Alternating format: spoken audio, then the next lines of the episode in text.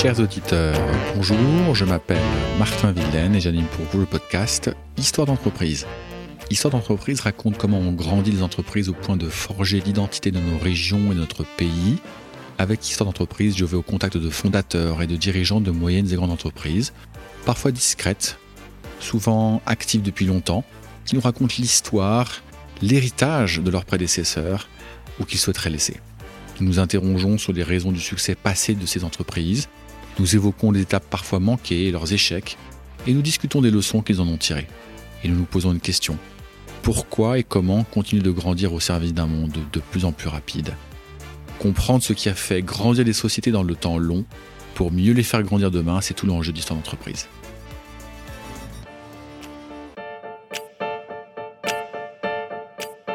Aujourd'hui, je suis reçu par Amir Sharifi, Chief Investment Officer de Hive24. Disons-le tout de go, Amir cumule les casquettes. Il est aussi et surtout Senior Managing Director d'Ardian, petite euh, société de gestion avec euh, seulement 140 milliards d'euros sous gestion. Chez Ardian, il a également créé et dirige la fondation Ardian, qui accompagne les enfants et les jeunes en facilitant leur parcours scolaire. Et puis Amir a créé la bourse Habib Sharifi il y a quelques mois, en honneur à son père récemment disparu. Bref, Amir est un garçon un peu occupé. Alors pourquoi vous parler de High 4 en plus d'avoir le plaisir de retrouver Amir, qui avait servi il y a bien longtemps dans mes équipes? Pour deux raisons finalement assez simples. D'abord parce que l'on ne peut pas parler de transition énergétique sans parler d'hydrogène. Et ensuite précisément parce que parler d'hydrogène, en toute subjectivité, c'est un peu compliqué. Il va falloir des trésors de pédagogie à nos dirigeants pour expliquer les tenants et les aboutissants de ce qui se passe dans le domaine. Amir et moi, nous sommes donc risqués à l'exercice. Ah si, j'oubliais, il y a une troisième explication de cet épisode. La raison d'être de High 24 est l'émergence de l'industrie d'hydrogène à grande échelle. Promis, Amir et moi ne vous barberons pas avec des chiffres et des calculs de terawattheures et de tonnes liquides ou gazeuses d'un gaz déjà présent dans l'air que vous respirez. Nous ne vous raconterons pas non plus les processus d'électrolyse qui conduisent à la production de la fameuse molécule d'hydrogène. Nous ne vous expliquerons pas dans le menu détail pourquoi il faut beaucoup d'énergie et donc beaucoup d'électricité pour ce fameux processus d'électrolyse, et que nous pouvons faire cela avec le vent et le soleil. Nous ne vous expliquerons pas pourquoi l'électricité se stocke peu ou pas, alors que l'hydrogène si, et que ça change absolument tout. Mais si vous vous demandez quand nos constructeurs vous proposeront un véhicule qui rejettera de l'eau, et seulement cela, à la place des gaz qui sortent de nos pots d'échappement, si vous vous demandez pourquoi ces véhicules roulent déjà en Californie ou en Corée du Sud et pas chez nous, si vous vous demandez en quoi l'hydrogène peut remplacer le pétrole, et pas seulement dans nos voitures ou nos camions, alors écoutez-nous. Écoutez aussi le témoignage d'un fils d'immigré dont le père poète fuit l'Iran un peu après la révolution islamique de 1979, et dont la peine qui suivit sa perte se mua en geste d'amour, l'amour de la planète. Avec Amir, vous vous laisserez convaincre sans difficulté que le monde de l'investissement, celui-là même que nous sommes si prompts à critiquer parce que nous ne le comprenons pas, eh bien ce monde travaille à marche forcée à notre décarbonation en même temps qu'il travaille à notre approvisionnement en énergie. Écoutez avec moi l'histoire toute récente de High 24, premier fonds en taille de la planète dédié au financement de l'hydrogène. Si si, vous m'avez bien entendu, ils sont les plus grands au monde et partis de rien il y a à peine deux ans.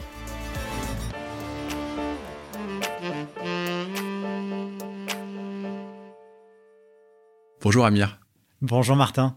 C'est un immense plaisir de te voir. Ça fait, on se connaît depuis très longtemps en fait, puisqu'on a été collègues chez Roland Berger et puis euh, nos chemins se, sont séparés. Euh, tu as fait carrière dans l'investissement et puis moi j'ai mené mon propre bout de chemin. Je suis vraiment hyper heureux de te voir aujourd'hui dans un, dans un nouveau contexte. Et puis euh, ce que je trouve finalement assez marrant, c'est que il y a quelques années de cela, mais ça, remonte, on va pas quand même calculer. Tu étais mon petit consultant, j'étais le manager et puis tu m'as présenté tes slides et je me rappelle très très bien la dernière fois que tu m'avais présenté tes slides. J'avais objectivement j'avais rien eu à dire. J'ai dit bah ok c'est bon vas-y pars du bureau. Il était 17 j'étais un peu vert. Moi, j'allais devoir continuer toi, tu partais, euh, tu retournais chez toi. Bon, j'avais déjà repéré que t'étais quand même pas trop mauvais et je m'étais pas trop trompé puisque tu as eu un, parcours euh, absolument magnifique. Je, te jette quelques fleurs, je suis désolé, mais il fallait que je commence par ça. C'était aussi pour dire à nos auditeurs que voilà, on se connaît un petit peu et même un petit peu plus qu'un petit peu, même si on, on se voit pas de manière récurrente, euh, malheureusement. Alors, Amir, est-ce que tu peux te présenter à ceux qui ne te connaissent pas? Je m'appelle Amir Sharifi, j'ai 43 ans, je suis père de famille avec trois enfants, qui trois garçons qui ont entre 3 et 13 ans. Et je suis aujourd'hui directeur des investissements et membre du comité d'exécutif de i24,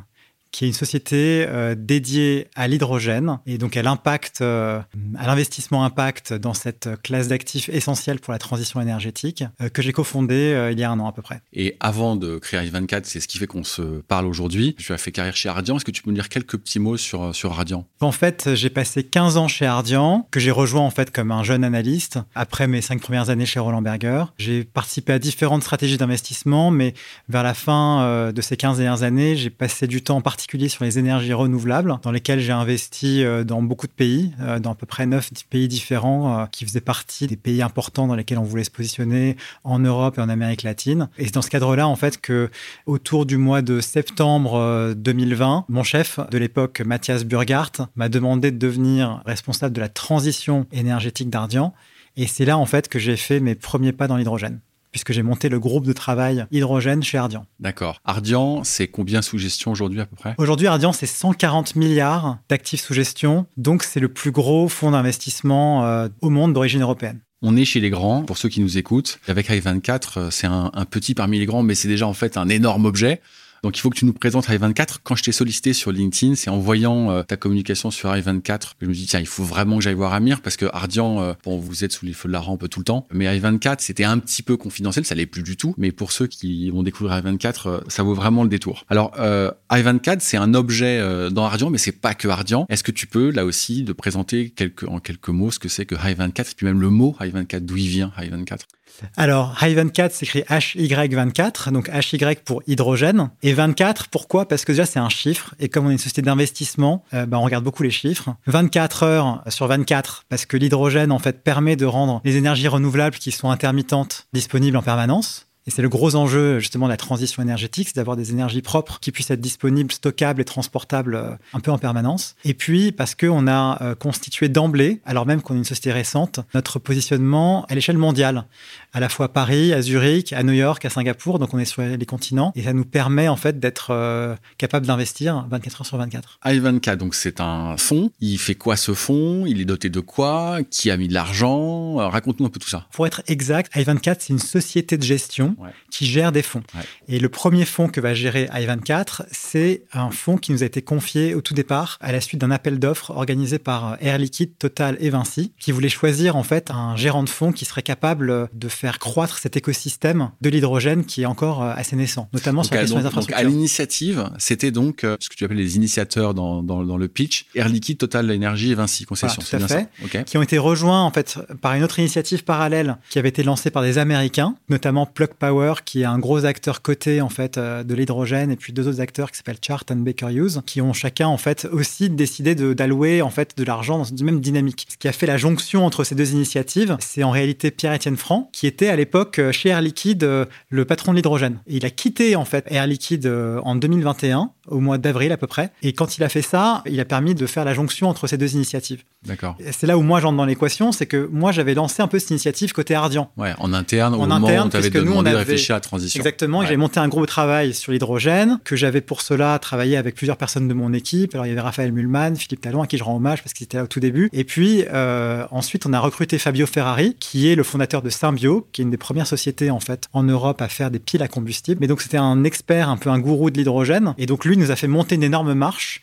et nous a permis de nous dire, en fait, peut-être qu'on a un rôle à jouer, nous, Ardian, dans cet investissement hydrogène. Et on a compris pourquoi c'était important. Et en fait, la, la jonction de toutes ces initiatives nous a conduit à gagner l'appel d'offres. Donc ça, c'était en juillet 2021, euh, et à pouvoir euh, initier la création de i24 en tant que société de gestion euh, régulée par l'autorité des marchés financiers et de pouvoir faire un, ce qu'on appelle un closing du fonds, c'est-à-dire de dire, bah, en fait, on va attirer, enfin, mettre dans un coffre-fort un milliard d'argent qui nous étaient confiés par euh, à la fois tous ces grands industriels que j'ai cités, oui, et d'autres qui nous ont rejoints entre-temps, et des grands institutionnels, ça qui est très important, comme par exemple AXA, euh, Crédit Agricole. j'ai pris quelques notes quand même, on va venir. Airbus, Enagaz, GRT Gaz, AXA que tu as cité, EDF, Aéroport de Paris, Crédit Agricole Assurance, et puis des Japonais. des Américains que tu as cités, et puis j'ai vu d'autres noms, je objectivement, je suis pas allé chercher le détail, mais ce qui, ce qui frappe tout de suite d'emblée, c'est que vous ont rejoint dans cette initiative, qui au départ est une initiative française, euh, des acteurs du monde entier. Absolument. En fait, c'est non seulement des acteurs du monde entier, mais ces acteurs qui sont assez emblématiques de l'écosystème, en fait, qui doit émerger, qui va émerger, euh, pour faire en sorte que cette euh, économie de l'hydrogène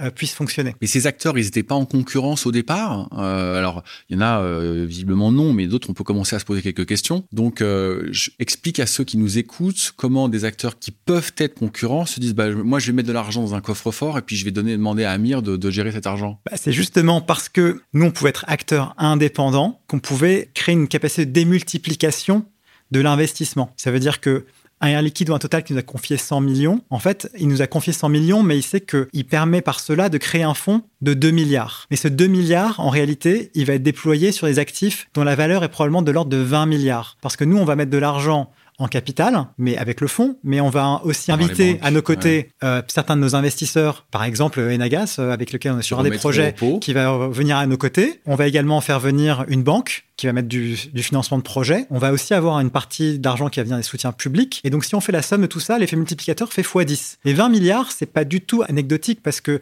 si on regarde les chiffres aujourd'hui, les montants d'investissement annoncés qui vont arriver dans les prochaines années, dans l'hydrogène, c'est de l'ordre de 200 milliards. Ok, alors ça, on va, on va revenir sur la partie chiffres. Mais c'est pour dire que ça, fait, ça fera à peu près 10%. Et 10%, ça veut dire qu'on peut être sélectif sur l'investissement, mais qu'on va quand même pouvoir faire investir quelque chose qui est significatif et qui va pouvoir faire émerger quelque chose de nouveau, des infrastructures qui vont permettre à tout l'écosystème de démarrer. Et c'est pour ça que ces investisseurs sont venus au départ. En préparant cet entretien, tu me disais euh, High 24, c'est une série de premières fois. Est-ce que tu peux nous expliquer pourquoi High 24 c'est un objet euh, unique et qui coche les cases euh, de nous Nous, c'est la première fois qu'on fait ça. En fait, la structure de la société de gestion High 24, c'est une joint venture, c'est une, co-entreprise entre d'un côté Ardian et une société qui s'appelle 5T Hydrogène qui a été créée par Pierre-Étienne Franc, justement et qui rassemble des experts de l'hydrogène. Donc déjà, c'est une première absolue pour Ardian de pas être en gestion complète et unique et autonome d'un euh, véhicule d'investissement. Donc ça, c'est pour la gestion. Ça, c'est pour la partie gestion. Ensuite, c'est la première fois qu'on a euh, des industriels qu'on a cités qui mm. investissent dans un fonds. Pour beaucoup d'entre eux, c'est une première absolue parce que généralement, ils mettent jamais d'argent dans les fonds. Ils font les choses eux-mêmes directement. Donc mm. ça, c'est vraiment particulier. Ça, faut vachement insister dessus parce que pour ceux qui connaissent pas le monde de l'investissement, les investisseurs qui mettent de l'argent dans les fonds, généralement, ce sont des grands institutionnels, des banques, des assureurs, mais pas des industriels. On a un peu abordé la raison pour laquelle ces industriels mettaient au pot, mais pourquoi là, cette fois-ci, ils se sont dit, allez, on y va, on, va mettre de l'argent de nos, de nos actionnaires dans ce fonds? Ah bah Parce que, je viens de le dire, en fait, ces 200 milliards, et qui vont devenir probablement des, potentiellement des trilliards d'argent en fait à l'horizon 2050. C'est des montants que chacun d'entre eux ne pourra jamais réussir à déployer seul. Et en même temps, il y a un effet au départ où il faut créer en fait une dynamique qui ne peut pas se faire de manière isolée. Hmm. Il faut que tout se passe en même temps. Et donc, il faut en fait se replacer dans le contexte que l'hydrogène potentiellement ça va remplacer le pétrole et le gaz. C'est ça qu'il faut se dire. Aujourd'hui, pétrole et gaz représentent partiellement. Oui, partiellement. Mais, mais sur des, même si ça représente 20%, ce sera des montants colossaux en fait. Parce que en fait, l'hydrogène a des propriétés qui sont assez proches du pétrole et du gaz. Et, donc, euh, si on se replace dans le contexte de la création de l'économie du euh, pétrole et du gaz à l'époque, bah en fait, on a une partie qui est l'upstream, c'est-à-dire l'amont, donc la production. Il y a une partie qui est l'aval, c'est l'usage, la, consommation. Et puis entre les deux, il y a toute la logistique de mise en contact. Et en fait, ce qui est compliqué, c'est de faire émerger chaque bout séparément. Et donc, si on veut que cette économie fonctionne, il faut d'une certaine manière que tout arrive un peu en même temps. Tout arrive Parce que si on produit et qu'on n'a pas de clients, bah, on va pas vouloir produire. Et si on a des, des clients mais qu'on ne sait pas produire, on n'y arrive pas. Et puis entre les deux, il faut, il faut l'infrastructure. Donc on disait, première fois que des industriels euh, mettent au pot dans un, dans un tel euh, fonds, est-ce qu'il y a d'autres euh, domaines en quoi c'est une première fois? Moi, j'ai une petite idée, mais, mais je, bah, C'est une première pour les institutionnels qui nous ont rejoints. C'est-à-dire qu'en en fait, c'est très très rare que les institutionnels mettent de l'argent sur un, une thématique qui est à venir, en fait. Enfin, une thématique qui n'est pas encore très établie, émergente, qui est émergente. voilà.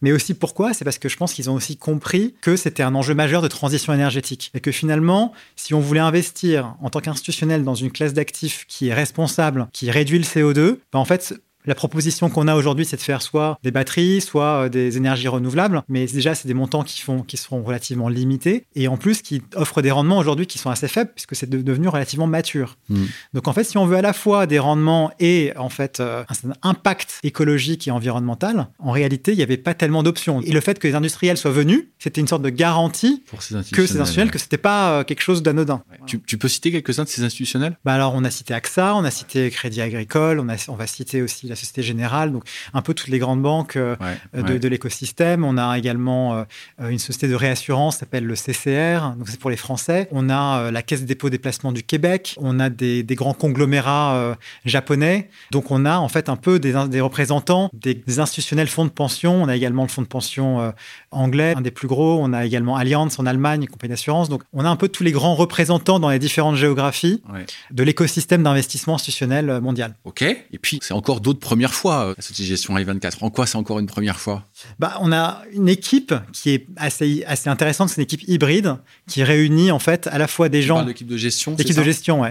En fait, on est 28 aujourd'hui, mais dans le comité exécutif et le comité d'investissement, par exemple, on est moitié-moitié entre des gens qui viennent de l'univers Ardian, c'est-à-dire l'univers de la gestion d'actifs, et autre moitié qui viennent de l'univers hydrogène. Voilà, donc ça c'est vraiment assez particulier. Et donc on a en fait une complémentarité très forte de profil. Et puis peut-être que le plus emblématique de la première fois, c'est que c'est peut-être la, plus grosse levée de fonds au monde qui a eu lieu pour un premier fonds. Je m'inquiétais, je me dis, mais il va, il va jamais le dire.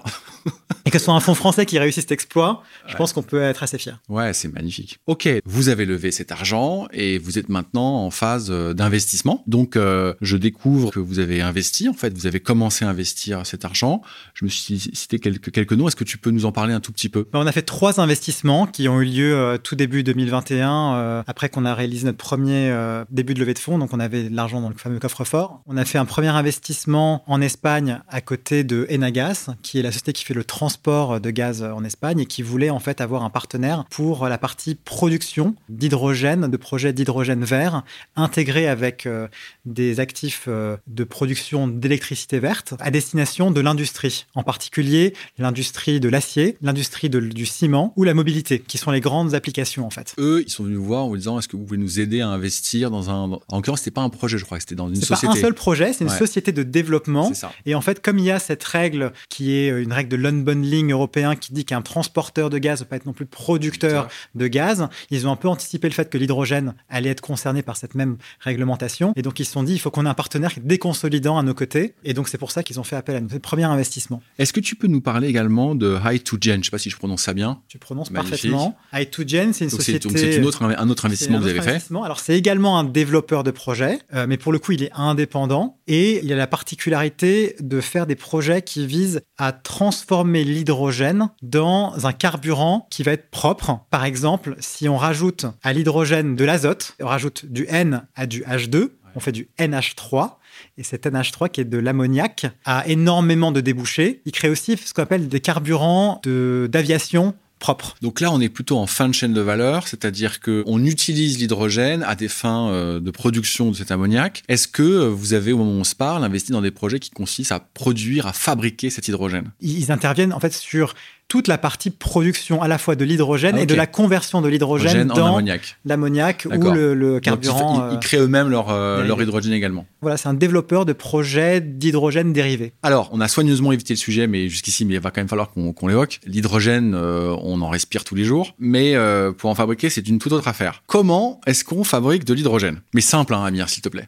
Déjà, ce que je voulais dire, c'est que l'hydrogène, c'est pas du tout une nouveauté en fait. On l'a utilisé beaucoup en France, par exemple, il y a 50 ans. Alors moi, je me rappelle pas, je n'étais pas encore né, mais apparemment, nos grands-mères utilisaient le gaz de ville, qui était euh, de l'hydrogène fabriqué à base de charbon. Il y avait des canalisations d'hydrogène? Il servait soit pour la cuisine, soit pour les éclairages dans les villes. C'est après la Seconde Guerre mondiale, tu dis? Ouais, tout à fait. Ok. Bon, donc ça existait déjà. Ok. C'est déjà utilisé. Ça a complètement disparu depuis. Ça, a disparu depuis. Et l'autre chose qui est très euh, utilisée, c'est l'électrolyse, qui est en fait euh, quelque chose que les gens ont parfois testé dans les laboratoires euh, quand on était gamin, qui est en fait de séparer les molécules d'hydrogène et d'oxygène par un courant, par injection de courant. Donc si je mets un courant dans de l'eau, je sépare à l'intérieur de H2O, H2 et eau. Ouais. Alors, je vais m'arrêter une toute petite minute là-dessus parce que c'est juste absolument essentiel pour qui ne connaît pas l'industrie de l'hydrogène. C'est que très majoritairement, l'hydrogène, on le fabrique à partir de l'eau. Donc, l'eau, ça va, on s'est trouvé, c'est pas très compliqué. Mais il faut de l'énergie pour casser cette molécule d'eau et fabriquer de l'hydrogène d'un côté et de l'oxygène de l'autre. Et donc, cette énergie, en fait, c'est une énergie électrique. Donc, il faut amener de l'électricité dans les électrolyseurs pour fabriquer cet hydrogène. Et en fait,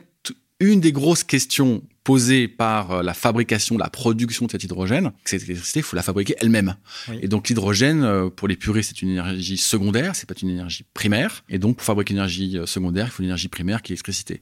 Et donc un des gros enjeux de la fabrication de cet hydrogène, c'est mais comment est-ce qu'on fabrique de l'hydrogène dit vert? Et cet hydrogène dit vert, en fait, vient d'une électricité qui elle-même vient d'une source non fossile. Exactement. Typiquement, euh, les énergies renouvelables ou euh, l'énergie nucléaire, enfin en tout cas des, sources d'énergie qui sont bas carbone. Du coup, euh, j'en viens aux questions un peu qui fâchent, parce qu'il faut quand même que je les pose, même si aujourd'hui vous avez une ambition globale et, euh, vos investisseurs sont globaux. Si je prends euh, mon béret et ma bouteille de vin rouge et je, je m'intéresse à la France, c'est un secret pour personne que fabriquer des électrons à partir de renouvelables en France, c'est compliqué, parce que déployer des nouveaux projets, soit pour des éoliennes ou du photovoltaïque, c'est extrêmement compliqué. C'est quoi ta vision des enjeux de la fabrication de l'hydrogène en France, et spécifiquement en France? Alors, on va avoir une production d'hydrogène en France à partir des ambitions annoncées par euh, le président Macron. Et en fait, il y aura des applications qui sont assez immédiates parce qu'aujourd'hui, l'hydrogène est déjà produit en France. Sauf qu'il est produit à partir euh, de gaz naturel parce qu'on a aussi en fait de l'hydrogène associé aux fossiles. Et donc il y a aussi une méthode qui permet de à partir de méthane. Bah, voilà, à partir de méthane. Et on peut tout à fait extraire en fait euh, cet hydrogène à partir de cette source-là. Et c'est utilisé aujourd'hui dans certaines industries, notamment l'industrie de l'acier dont j'ai parlé tout à l'heure, parce qu'en fait l'industrie de l'acier ça consiste simplement à séparer à l'intérieur d'un minerai de fer, d'enlever de l'oxygène. Et pour faire ça en fait le meilleur moyen, le meilleur procès, c'est l'hydrogène. Et donc c'est une énorme source. Euh, il y a 10 millions de tonnes aujourd'hui qui sont euh, qui sont utilisés à peu près pour, pour cet usage-là. Un usage assez simple, ce sera de, de créer des électrolyseurs à proximité de ces sites industriels et de trouver une économie qui fonctionne par rapport à ça. Mais à côté des sites industriels qui vont utiliser cet hydrogène, mais à côté de ces sites industriels, il faudra quand même fabriquer cet hydrogène. Donc soit on le transporte, euh, soit on arrive à produire des Et donc typiquement, là, on va pouvoir avoir un site euh, de production d'électricité verte à proximité. Mais comme tu le dis, on va se retrouver assez rapidement limité par l'espace disponible et aussi par le fait que la France ne fait pas partie des endroits dans le monde où on a le meilleur ensoleillement. Il y a des endroits dans le monde qui sont plus performants en termes d'ensoleillement. Et également, on a vu que c'était intéressant de combiner du solaire et de l'éolien sur le même site pour avoir un nombre d'heures euh, moyen de production qui soit plus élevé. Bon, s'agissant du photovoltaïque, tout le monde comprend qu'on on arrive à produire quand il y a du jour. Et en fait, s'agissant de l'éolien, il, y a il y a plus de vent la nuit. Donc, euh, ça se complète. Et donc, il y a des endroits dans le monde qui sont tout à fait inexploités aujourd'hui en termes de production euh, d'électricité verte. Pourquoi? Parce que en fait, le réseau électrique ne fonctionne pas très bien sur les très grandes distances. Donc c'est pour ça qu'on n'a pas des câbles électriques aujourd'hui qui connectent le Chili avec la France. Parce que en fait, faire un câble sous-marin, il y a une déperdition telle. Voilà.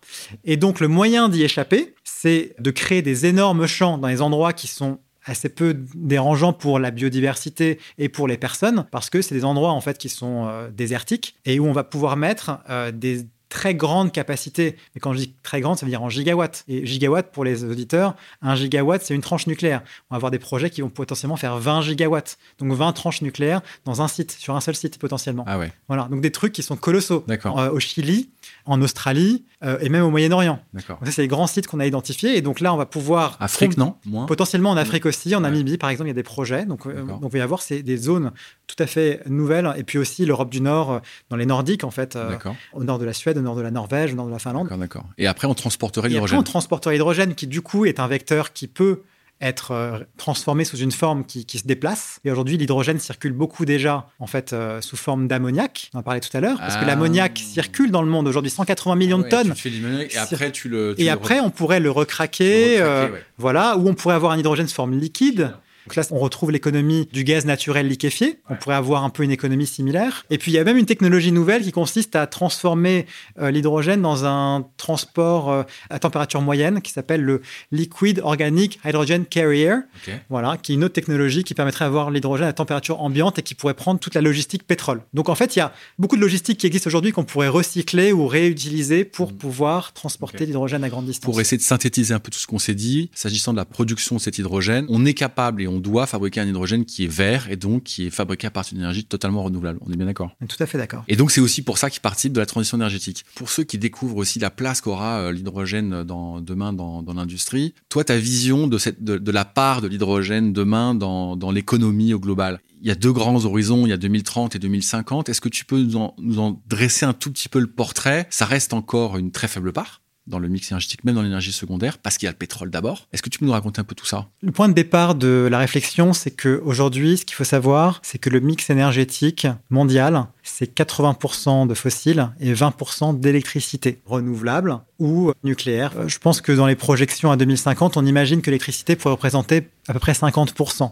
D'accord? Et ces 50%, on espère qu'ils soient en très grande partie décarbonés. Sinon, ça n'a pas beaucoup d'intérêt pour la transition énergétique. Mais même si on arrive à ce chiffre-là, qui est assez ambitieux en soi, on aura quand même 50% que si on fait rien pour remplacer les fossiles et les gaz qui vont rester comme ça. Et donc, ce qu'on a identifié avec l'hydrogène, c'est que ça avait des propriétés telles en termes de versatilité, puisque l'hydrogène peut prendre la forme d'un gaz ou la forme d'un liquide, qu'on pourrait en fait remplacer sur ces 50%, à peu près 20% pourrait, être remplacé par de l'hydrogène ou des dérivés de l'hydrogène. Donc c'est ça l'enjeu. Et c'est un enjeu qui est colossal en fait, quand on y réfléchit. Il est, il est d'autant plus colossal et important que les réseaux électriques ont été dimensionnés pour les fameux 20%. Donc c'est pour ça qu'en fait on a une limite à ce qu'on va pouvoir faire avec l'électrique. Il y a une capacité de produire de l'électrique, on en a déjà parlé tout à l'heure, mais la question c'est comment est-ce qu'on va transporter cette électricité vers les besoins en fait? Ouais. Ce que tu es en train de nous dire quand même, c'est que cet hydrogène, qui va donc prendre une place de plus en plus croissante dans le mix, il va d'abord remplacer euh, du pétrole plutôt que d'autres sources d'électricité. On est d'accord? Oui, tout à fait d'accord. Ouais. Ouais. Bon, l'énorme intérêt en fait euh, de l'hydrogène, c'est que euh, si on fait une voiture on parle beaucoup de ça. Hein.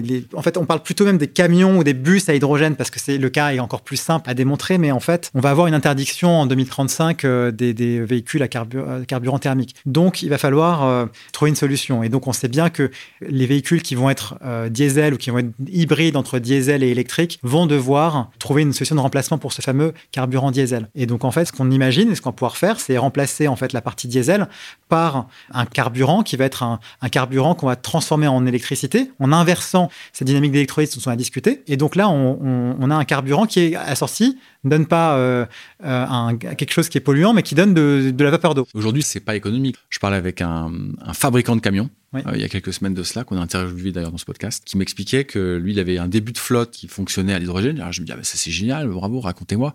En fait, c'était un petit peu plus subtil que ça. En fait, le moteur qui faisait avancer le camion fonctionnait à notre bon vieux diesel. Et en revanche, euh, la partie réfrigérante du camion, parce qu'en fait, lui fabrique des ouais. camions réfrigérants, elle fonctionnait à l'hydrogène. Ouais. Et quand je lui dis, mais pourquoi vous passez pas tout le véhicule à l'hydrogène Il me dit, non, mais Martin, c'est trop cher. C'est trop cher, mais la réalité, c'est que c'est une question d'écosystème. Donc, en fait, c'est vrai que si on regarde les choses à l'échelle du seul véhicule, l'équation n'est pas simple à, à, réaliser parce qu'il y a beaucoup de transformations à réaliser euh, et on arrive sur des niveaux d'efficience qui sont pas extraordinaires. Mais la réalité, c'est que il faut regarder les choses de manière systémique et on n'a pas vraiment le choix parce que simplement, pour créer une infrastructure de production et de recharge de ces véhicules, si on voulait le faire que en électrique, on a un problème déjà de chargement et de, de, de tirage sur le réseau et on a un problème d'espace et de foncier. Ah, raconte-nous un nouveau problème qu'on connaissait pas. Le chargement, ça, on a bien lu au 20h au TF1 que c'était un sujet. Bah, le foncier, en fait, euh, j'ai une étude sous les yeux là, euh, ouais. qui, avait été faite par le Conseil de l'hydrogène, qui euh, comparait l'espace qui serait occupé si à New York on voulait remplacer toutes les stations de recharge de taxi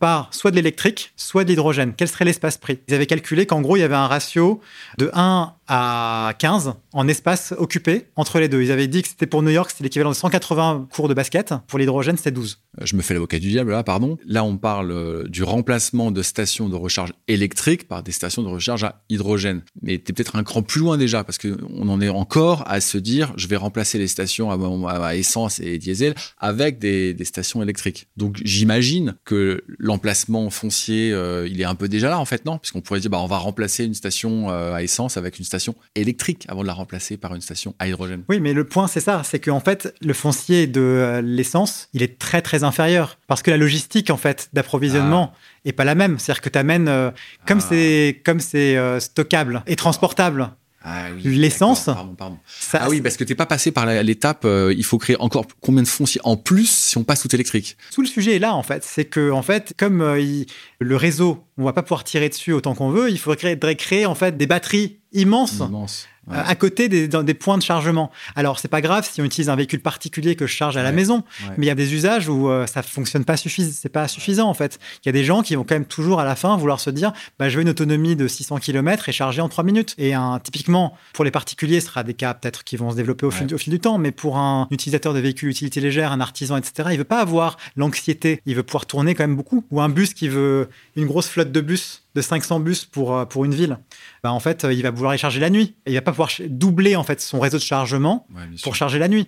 C'est pour ça qu'on parle beaucoup d'usages intensifs et captifs pour l'hydrogène pour la mobilité, parce que c'est ces usages-là qui, d'une certaine manière, ne sont pas vraiment remplaçables par l'électrique. Et donc, pour revenir à nos, à nos bus euh, à hydrogène ou aux camions à hydrogène, toi, tu vois quand la bascule? Parce que pour l'instant, il n'y a pas les économiques pour. Alors, j'ai bien compris qu'un projet comme celui que tu diriges, il va y contribuer, mais c'est quoi l'horizon de temps où on va commencer à se dire comme aujourd'hui, ah, j'hésite un tout petit peu entre mon bon vieux et véhicule à essence ou mon bon vieux véhicule électrique. J'en parle d'autant plus librement que je viens de changer de véhicule juste, c'était deux fois plus cher en électrique qu'en essence, donc j'ai acheté un bon véhicule à essence. Enfin, la parenthèse, c'est pour quand le moment où j'aurai un peu le choix entre les deux? Bah, Ça va arriver à partir du moment où les constructeurs vont euh, lancer des séries. Parce que quand ils auront lancé des grandes séries, les prix vont naturellement baisser. Alors, j'ai pas vu de constructeurs dans les investisseurs. Je me trompe ou pas? Et non, tu as raison. Les constructeurs ne sont pas venus dans j'ai le vu, J'ai vu Airbus. Ouais, j'ai une petite idée de pourquoi ils sont là. Tu as vu CMA CGM Ouais, exact. Tout à fait.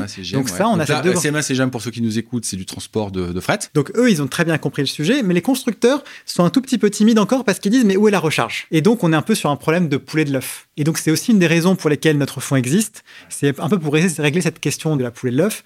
Et typiquement en Allemagne, c'est le troisième investissement qu'on parlait tout à l'heure. Notre troisième investissement, c'est une société qui fait de la recharge de Mais camions tu, et de bus. Tu, m'as pas répondu à, ma dernière question. Sur, euh, sur, en 2030, en Allemagne, tu vas avoir euh, à peu près 300 stations de recharge à hydrogène. à hydrogène.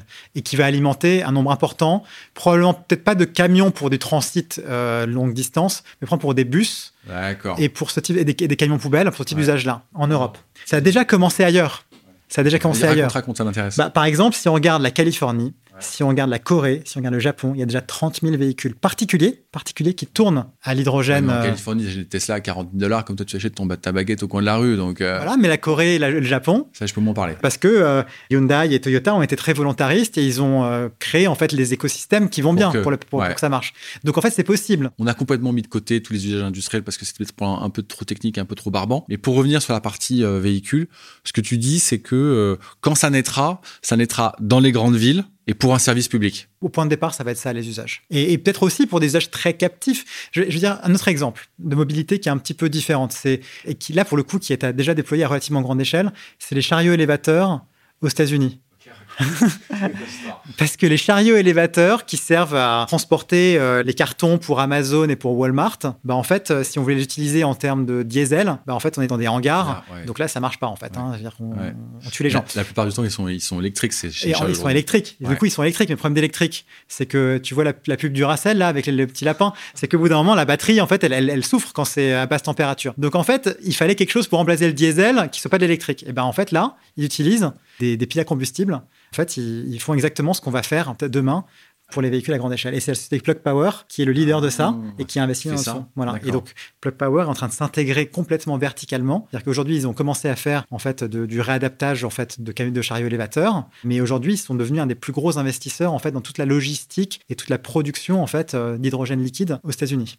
Et ils ont des ambitions pour l'Europe. C'est grâce à ce type d'acteurs qu'on va retrouver en fait euh, des grands volumes déployés qui vont faire baisser les coûts et nous amener vers en fait euh, une économie d'hydrogène qui serait à la fois bas carbone et rentable. Eh ben, tu me parlais que vous aviez investi euh, dans une troisième société, H2 Mobility. Tu peux en dire quelques mots? Ça, c'est la situation dont je te parlais, c'est-à-dire que c'est un réseau euh, de chargement de véhicules hydrogène en Allemagne. Il y en a à peu près une centaine aujourd'hui. Notre but, c'est d'amener ce nombre à 300 à l'horizon 2030. Et en fait, les clients de cette infrastructure, ça va typiquement être les municipalités qui ont besoin en fait d'avoir une solution zéro carbone pour euh, des flottes de bus ou des flottes de camions poubelles. Alors, je voudrais qu'on revienne un tout petit peu en arrière sur l'Europe. On a un peu parlé français, on a un peu parlé euh, des usages. On s'en est arrêté à des usages qui étaient, j'allais dire, B2C il se passe quand même pas mal de choses au niveau européen. Je vais tenter de le résumer et, si tu dis des imprécisions, tu me reprends. Et puis, euh, on verra ce que ça veut dire pour I24. L'UE a lancé un Green Deal qui a pour objectif à horizon 2050 d'être le premier continent neutre en carbone, qui s'est euh, matérialisé entre autres avec une stratégie hydrogène euh, en 2020. Là, on est en juillet. Et puis, j'ai découvert en préparant cet entretien que l'Union européenne avait créé une banque dédiée au développement d'hydrogène. Là, on est en septembre 2022, donc c'est tout, tout, tout, tout neuf en fait. Et puis, je reviens un tout petit peu en arrière, en mars de cette année, puisqu'en fait, l'invasion de l'Ukraine par la Russie a déclenché le programme Repower EU à l'initiative de la présidente de la commission. Et, tout ça, en fait, tu dis, ça va nous permettre d'accélérer encore dans, euh, dans le lancement de l'hydrogène. Oui, parce qu'en fait, il faut imaginer que quand on est à la naissance d'une nouvelle industrie ou d'un nouveau vecteur énergétique, en réalité, au tout départ, les investissements sont pas toujours rentables sans avoir un soutien public. Euh, on l'a vu pour les énergies renouvelables il y a 15 ans, 15-20 ans à peu près. Bah, les premières éoliennes, les premiers panneaux solaires, bah, ils coûtaient beaucoup plus cher. Je dirais que la bonne nouvelle en relatif, c'est qu'à l'époque, le panneau solaire, il coûtait aller, entre 10 et 20 fois plus cher que ce qu'il aurait fallu pour le comparer. puis on a fait des belles conneries aussi en photovoltaïque. Ce serait quand même pas mal qu'on fasse pas les mêmes en hydrogène. Tu penses à quelle connerie, par exemple? L'industrie photovoltaïque européenne a disparu. Ah oui, oui, tout à fait. C'est-à-dire qu'on on a laissé partir, en fait. Euh, on a laissé partir la, la, production de tous ces panneaux en Chine. En Chine. Oui, tout à fait. Alors ça, c'est un énorme enjeu. Mais pour en revenir sur la partie, je dirais, infrastructure de production et de, logistique de l'hydrogène, en fait, l'avantage qu'on a là, c'est que l'écart de prix entre ce qui est produit aujourd'hui à partir de, sources euh, carbonées et, si on arrive à une production de sources décarbonées, l'écart il est de 1 à 3 à peu près. C'est-à-dire que si je donne un prix en euros par kilo, si je produis de l'hydrogène de source carbonée, tu es à peu près à 1,5 à 2 euros. Aujourd'hui, sans aucun effet d'échelle particulier, tu es euh, de l'ordre de 5 à 6. Ben, en fait, euh, on voit que à horizon 2030, et même déjà aujourd'hui en réalité, euh, sur la base des prix qu'on a actuellement en gaz, on est déjà rentable en fait, sans aucune subvention sur certains projets qui sont à la bonne, à la bonne, à la bonne échelle si on, considérait que les prix du gaz actuel se, maintenaient. La réalité, c'est que les prix vont probablement diminuer, vont se normaliser. Et donc, c'est pour ça que dans la mesure où les prix vont diminuer et qu'il y aura toujours un arbitrage qui sera fait par les industriels entre euh, acheter euh, quelque chose qui est propre mais qui coûte beaucoup plus cher ou quelque chose qui l'est moins, bah, en fait, il y, a, besoin d'un soutien public qui va pouvoir en fait faire la transition, mais ça va pas durer très longtemps en réalité. C'est-à-dire qu'il faut peut-être moins d'une décennie en réalité pour que ces soutiens publics permettent d'initier les premiers projets qui seront à une échelle suffisante. Et ensuite, quand on aura fait les effets d'échelle, on va retrouver des prix qui seront euh, des niveaux de prix de production qui seront toi, tu t'attends à investir avec Rai 24 dans des projets euh, soutenus par les autorités, soit européennes, soit nationales. On aura besoin de ce soutien pour que ça marche. Et d'ailleurs, en fait, j'allais dire que i24, quand on regarde la structure de ses investisseurs, on a un milliard qui viennent d'industriels, on a un milliard qui viennent d'institutionnels, et en réalité, on va probablement avoir de l'ordre d'un milliard indirectement qui vont venir de soutien public, en fait, au point de départ. Alors, je me fais l'avocat du diable parce qu'il y a des gens qui comprennent pas très bien ton métier, qui voient le grand capital hein, euh, en, pleine, en pleine action. Je, je sais qu'il y aura des personnes qui vont se dire, ça veut dire en fait qu'il y a une partie de, de, nos impôts qui vont partir dans des projets industriels. Est-ce que cet argent ne devrait pas être mieux investi ailleurs? Tu, réponds quoi à ça? Bah, Je dirais que si on veut que euh, les usages qui sont les nôtres soient en ligne avec des objectifs de neutralité carbone, il va falloir investir. On n'a pas le choix la demande énergétique, elle n'a pas diminué, en fait, elle continue d'augmenter. Et cet investissement, bah, en fait, la question, c'est plutôt comment on oriente l'investissement. Est-ce qu'on continue à l'orienter vers des sources fossiles qui vont continuer à polluer la planète, ou est-ce qu'on veut les orienter vers des sources qui sont plus vertueuses? Donc, en fait, la question, c'est l'horizon de temps qu'on regarde. C'est-à-dire que ah, si je regarde un horizon de temps assez court, la réalité, c'est que c'est assez difficile de défendre beaucoup d'investissements euh, verts. Et donc, la réalité, c'est que, et c'est là où, en fait, je dirais que moi, je trouve du sens dans mon métier, c'est que les horizons d'investissement que je regarde, quand je fais un business plan, c'est un business plan jamais à moins de 40 ans. Et à 40 ans, en fait, on trouve une équation économique qui fonctionne parce que on sait qu'on crée des infrastructures qui seront durables. Durables parce qu'elles auront une demande à très long terme. Aussi parce qu'il y aura des contraintes réglementaires qui feront qu'on n'aura plus le droit d'utiliser des carburants euh, fossiles, mmh, etc. Mmh, mmh. Mais aussi parce que fondamentalement, la société pousse pour aller vers euh, un usage qui soit... 40 euh, ans, ça me paraît super lointain. Décarboné. Ça me paraît super lointain. Tes investisseurs, ils regardent aussi à 40 ans? Ah bah, Nos investissements, quand je passe en comité d'investissement, mon business plan, il est construit sur 40 ans. Ça ne veut pas dire que je vais pas avoir un horizon de sortie avant, ces 40 ans. Il, y aura, il y aura différentes détentions qui vont se passer, parce que selon la, date de détention, je vais avoir différentes structures de capital qui vont plus ou moins accompagner cette période.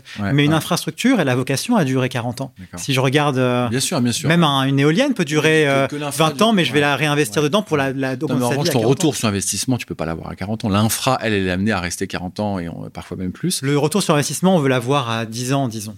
Voilà, à peu près. Je dirais qu'en en fait, on est dans une crise climatique, que chacun doit y mettre du sien, et que, en fait, on, si on parle d'investissement, on ne peut pas regarder que le profit financier. Il faut regarder le profit pour toute la société. Et ça, c'est possible que si on a une vision d'investisseur, d'investisseur engagé. Et en fait, le problème de la société, c'est d'orienter les institutions financières vers le profit pour la société et de faire en sorte que l'investissement durable soit tout aussi rentable que l'investissement qui ne l'est pas. Et toi, tu crois que c'est possible? Toi, tu crois que c'est possible d'avoir des investissements dits durables, verts, pour la décarbonation, qui vont être avec des retours sur investissement comparables à des investissements qui vont se dédouaner de critères euh, extra-financiers? Bah, En fait, ça va être une question de risque. En fait, un investisseur calibre son rendement par rapport à son risque. Donc si je veux un rendement élevé, je vais aller chercher un risque plus élevé. Il se trouve que pour l'hydrogène, j'ai un risque relativement élevé aujourd'hui, mais en même temps, je suis sur quelque chose qui est tout à fait vertueux. Et d'ailleurs, notre, notre fonds, il est même labellisé, ce qu'on appelle article 9, de la directive européenne de les et autres. Voilà, donc ça c'est une directive qui nous dit en fait il faut que vous vous démontriez, vous vous annoncez que vous allez réduire le carbone, vous démontrez que vous réduisez le carbone. Et sinon vous avez des gros problèmes. Donc en fait on est dans cette logique-là. Mais par exemple les énergies renouvelables, Aujourd'hui, c'est tout le monde investit dans les énergies renouvelables, les, institutionnels. Mais en revanche, là, le, le, risque est beaucoup plus faible. Le, rendement, est, beaucoup plus faible. Voilà. Et on, attire des énormes volumes. Donc en fait, c'est nous, c'est ce qu'on voit en fait. C'est qu'on investit aujourd'hui dans cette classe d'actifs hydrogène qui est un peu émergente avec un rendement qui est relativement élevé. Mais en fait, on veut, notre objectif, c'est d'emmener cette classe d'actifs pour la rendre la plus ennuyeuse possible la moins risquée possible, pour que en fait les institutionnels qui aiment bien les rendements faibles suivent, suivent, parce que en fait en baissant le rendement, on baisse finalement le coût aussi de l'infrastructure. Mais on augmente la masse euh, d'investissement dans ces classes d'actifs. Et donc on rend service à la société. Magnifique. Quand, quand tu as été amené à, à lancer i24, euh, c'était la conjoncture de, projets, d'initiatives de diverses épargnes américaines, des corporates français, et puis la vôtre, celle d'Ardian. Et tu, m'as dit un, truc un peu personnel, alors je me permets de l'évoquer parce que tu m'as dit on peut en parler. Tu m'as dit, mais en fait, euh, mon père est disparu à peu près à ce moment-là, et ça a beaucoup joué en fait pour moi. Effectivement, j'ai perdu mon père euh, en mars 2021, et c'était en plein milieu de l'appel d'offres, fameux appel d'offres, en parler. Et en fait, j'ai, pour être très enfin pour être livré quelque chose de très intime, en fait, j'étais quasiment en dépression à cette époque-là. J'étais très très proche de mon père. Donc j'ai eu trois semaines pour lesquelles j'ai complètement disparu du radar et où on était nulle part dans l'appel d'offres. Et, euh, et, en fait, il y a cette euh, date en fait qu'on a dans la tradition iranienne qui est la cérémonie des 40 jours. Et en fait, après les 40 jours, on retourne sur la tombe. Donc 40 jours après le décès Après le décès, on retourne sur la tombe, on fait une cérémonie. Et en fait, euh, c'est en fait une phase importante du deuil, en fait, du travail de deuil. Et après cette, cette étape, je me suis rappelé en fait de ce que mon père m'avait dit ce qui m'avait enseigné, ce qui m'est transmis, sur le fait que, Amir, tu peux pas juste être là pour... Euh, lui, c'est un poète, un académique. Tu peux pas juste être là pour, euh, pour faire de l'argent, il faut que tu fasses quelque chose pour la société. Et, ça a toujours résonné chez moi, c'est pour ça que j'étais dans les énergies renouvelables, la transition énergétique chez Radion, etc. Et en fait, j'ai eu un, sorte de réveil. Je me suis dit, en fait, je peux pas euh, continuer à être là, à être déprimé. En fait, il faut que je fasse quelque chose pour lui. Et, donc, c'est à ce moment-là où je me suis remis debout. Et là, j'avais une énergie que j'avais jamais eu depuis dix ans en fait pour me dire mais il faut qu'on gagne l'appel d'offres. On n'a pas le choix en fait. Et Ardian il faut que je leur explique que c'est important. Parce que pour Ardian c'était très compliqué cet appel d'offres. Il faut imaginer qu'on disait de lever un fonds sur un truc qui n'existait pas et qu'on allait voir des, investisseurs pour leur dire d'investir euh, de nous faire confiance. C'était quand même très compliqué. Mais voilà on, s'y est mis et il se trouve que peu de temps après Pierre-Etienne est sorti et donc on a pu s'allier avec des experts de l'hydrogène et donc tout s'est mis en place. Mais je dirais que euh, voilà en fait euh, il y, a ce lien en fait très fort dans mon parcours en fait personnel qui a dit qu'à un moment donné, quand on a quelque chose qui nous est chevillé au corps, ben, on peut le faire advenir et, on peut en fait réaliser des choses qui sont un peu impensables. Et c'est pour ça que toutes les premières fois qu'on a évoqué, bah, se sont concrétisées en réalité. Concrétisées. c'est une belle histoire. Dans la suite du décès de ton père, tu me disais que tu avais créé une bourse et tu as voulu lui rendre hommage. Tu peux nous en dire quelques mots? Bah, Effectivement, en fait, euh, donc, première chose que j'ai faite pour lui, c'était ça, finalement. J'ai aussi fait pour moi, bien sûr. Mais pour aller plus loin, et comme aussi, euh, j'avais cette sensibilité sociale que j'ai depuis très longtemps, en fait, depuis que. Enfin, mon parcours, en fait, c'est un parcours un peu de migrant, en fait. Hein. Moi, je suis arrivé en France. Euh, Toi, tu es pas né en France? Je suis pas né en France, je suis né en Iran. On a quitté l'Iran, en fait, au moment de la Révolution, de la guerre avec l'Irak dans les années 80. Raconte-moi un peu l'histoire. Donc, la Révolution iranienne, c'était en février 79. Moi, je suis né en mai 79. Et en, septembre 80, c'était le début de la guerre avec l'Irak. Ma famille a quitté l'Iran, en fait, euh, à la fin de 1980. Donc, j'étais vraiment un bébé. D'accord, ok. Et on a quitté l'Iran par, par un bus qui est passé par la Turquie, et après on a traversé un peu l'Europe pour arriver à ah, Paris. Enfin, je passe l'étape, mais donc il y a des parcours de migrants aujourd'hui qui sont assez euh, effrayants et admirables en même temps. Bon, on a, un peu passé par là, en fait, notre famille. Et donc on est arrivé en France, on s'est installé en France, et je suis redevable à la France de m'avoir accueilli, de m'avoir donné tout ça. Mais je garde en fait un peu cette idée que quand on vient, quand on a parcouru tout ça, c'est très difficile. Et euh, donner une voix à ces personnes qui ont traversé l'exil, c'était important. Euh, et donc, en fait, là où je fais le lien avec mon père, c'est que mon père, lui, euh, qui travaillait dans la Société nationale du pétrole en Iran, quand il est arrivé en France, il est devenu poète. Il était déjà poète un petit peu avant, mais il a vraiment fait ça de manière plus. Il a fait un métier. Il a fait un métier, puis il a fait beaucoup d'enseignements en fait aussi, de, à la Sorbonne, la littérature euh, persane, etc. Mais, mais en fait, pourquoi? Parce que pour lui, c'était le moyen de survivre, en fait. C'est-à-dire que avoir un langage poétique, c'était le moyen de survivre à, à l'exil et au déracinement. Quand on est exilé de force, qu'on ne peut pas retourner chez soi, c'est une douleur qui, qui n'est pas remplaçable par une nourriture, euh, une nourriture du corps. En fait, il faut une nourriture de, l'âme, en fait. Et donc, je me suis dit que pour aller dans ce sens, j'allais créer une bourse qui allait donner la parole et des moyens à des jeunes artistes qui sont eux-mêmes exilés, qui arrivent en Europe. Euh, donc, ils peuvent exiler de partout. Ils peuvent venir d'Afrique, ils peuvent venir d'Ukraine, ils peuvent venir d'Iran, ils peuvent venir de, Syrie, ils peuvent venir de partout. Et, mais ils, sont, ils, sont, ils arrivent en Europe et ils ont un langage poétique, ils ont un langage musical, ils ont un langage euh, pictural, etc. et ils veulent exprimer quelque chose. Et on va leur donner comme matière un poème de mon père. D'accord il, en a écrit combien de il, a, bah, il a publié deux recueils de poèmes. Et donc, on va leur donner en fait un poème par an. Et on va leur dire, bah voilà, vous avez cette inspiration et maintenant, produisez une œuvre. Et, donc, on va leur donner la possibilité. Quelle que soit sa forme. Quelle que soit sa forme. Donc, chacun va venir avec son. On va faire un appel à projet. Et on va dire à cinq d'entre eux de venir avec. Euh, on va choisir un musicien, un poète, euh, un compositeur, euh, un, un, peintre, peut-être un danseur, une danseuse. Voilà. Et, et, chacun dans son domaine va proposer une œuvre nouvelle, originale. Et, l'espace pour le faire, ça va être la Cité internationale universitaire de Paris, euh, qui a en fait des très beaux espaces et qui a aussi des, des logements en fait, qui a, un, qui a, un, grand campus. Et donc ils vont être logés là-bas pendant trois mois. Et issus des trois mois, ils vont, euh, euh, ils vont enregistrer. ils sont logés. Ils sont logés, ils sont logés, ils sont nourris. Enfin, on leur met tout à disposition pour qu'ils aient à penser que à la création. Et, et, à la sortie, en fait, ils ont bah, en fait un, une création en fait qu'on va enregistrer et qui vont représenter devant un large public à Paris, à la Cité internationale universitaire, qui a des très beaux salons en fait de réception, dans un cadre spectacle vivant en fait. Et ça, ça va se tenir chaque année autour du 25 mars, qui correspond au jour du Nouvel An iranien, qui est aussi le premier jour du printemps, qui correspond aussi à l'anniversaire de la mort de mon père. Voilà, donc en fait, en faisant ça, on permet à les artistes de créer quelque chose, de le présenter, dans un moment où en fait on, célèbre la mort de quelqu'un, mais on célèbre aussi le renouveau de la nature. Et comment tu finances cette, euh, cette bourse? Alors le concert, euh, les gens qui viennent, en fait, ils payent leur ticket, donc ça, donne de l'argent. Et puis on a des, soutiens, donc il y a une fondation euh, chez Ardian, que j'ai d'ailleurs montée moi-même il, y a, il y a une dizaine d'années, qui, nous soutient. Puis on a ensuite des, soutiens, je dirais, de, de mécènes particuliers. Toi aussi, tu as donné un concert alors? Alors, et moi aussi, j'ai donné le concert de, la. Parce que la première édition qui a eu lieu, euh, qui a eu lieu au mois de mars dernier. Tu, n'y échapperas pas effectivement, il y a un an, la première édition n'avait pas encore les boursiers, par définition. Et donc, effectivement, je me suis mis sur scène. En fait, j'ai travaillé un répertoire que j'avais d'ailleurs préparé en fait euh, l'été d'avant parce que j'avais, en fait, un des moyens pour moi de surmonter le deuil de mon père, ça a été d'enregistrer un album. Euh, donc j'avais enregistré un album de musique classique que j'avais interprété moi-même, du Schumann, du Schubert, du Chopin, etc. Et aussi des poèmes, poèmes qu'il avait écrits et que j'avais traduits et, voilà fait lire. Et donc en fait cet album, en fait, bah, en fait on l'a euh, mis sur scène au mois de mars dernier, en fait, pour lancer le, le concert inaugural en fait de la bourse. Et c'est ce qu'on écoute en ce moment, et on va laisser la musique perdurer encore quelques secondes.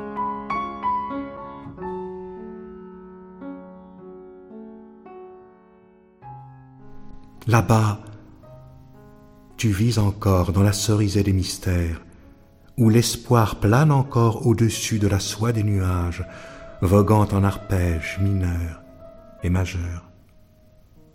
Là-bas, la saison verte est éternelle, comme celle que tu as imaginée. Amir, un dernier mot sur i24. Qu'est-ce que tu as envie de dire à ceux et celles qui nous écoutent ce sont des dirigeants, ce sont tes investisseurs, j'espère. Euh, c'est tout un chacun dans la rue qui peut-être euh, demain se demande comment il va acheter sa voiture. Qu'est-ce que tu as envie de leur dire à, toutes ces personnes? J'ai envie de leur dire qu'on est en plein cœur d'une crise euh, climatique, que chacun doit y mettre du sien, à commencer par les investisseurs. Et donc j'invite en fait tous les investisseurs en fait à envisager des stratégies d'impact pour contribuer à une meilleure planète. Super. Merci Amir. Merci Martin.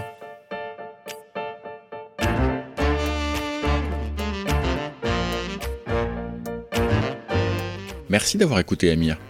Alors que retenir de cet épisode? Ne vous laissez pas impressionner par la taille des actifs dont nous avons parlé. Ne vous laissez pas non plus impressionner par les acteurs que nous avons cités, et en plus de ceux que nous n'avons pas cités, même s'il faut reconnaître que mettre autour de la table autant de monde, américains, européens, japonais et d'autres encore, en même temps, relève de l'exploit. Ne vous laissez pas impressionner non plus par la technicité derrière l'industrie de l'hydrogène. Vous vous rendez bien la pompe sans penser à tout cela, et seulement en vous demandant combien tout cela va vous coûter. Retenez peut-être deux choses. D'abord que l'hydrogène remplacera partiellement le pétrole. Il a dans cette molécule une opportunité fantastique pour contribuer à l'arrêt du réchauffement de la planète. Retenez aussi que l'hydrogène ne se trouve pas sous nos mers ou sous nos pieds. Il faut le fabriquer, et là encore, ça change absolument tout. Avec l'hydrogène, l'Europe et la France en particulier peuvent décider de réduire leur dépendance énergétique, ou pas. Toutes les histoires d'entreprise sont également disponibles sur le site de bluebirds.partners, site de la communauté d'indépendants que j'anime et qui conseille ou remplace des dirigeants. C'est toujours pour moi un très très grand plaisir de vous faire découvrir des sociétés sous un jour nouveau. Ici aujourd'hui c'était High 24. J'espère que vous en tirerez le même plaisir. Encore merci pour votre soutien et à très bientôt.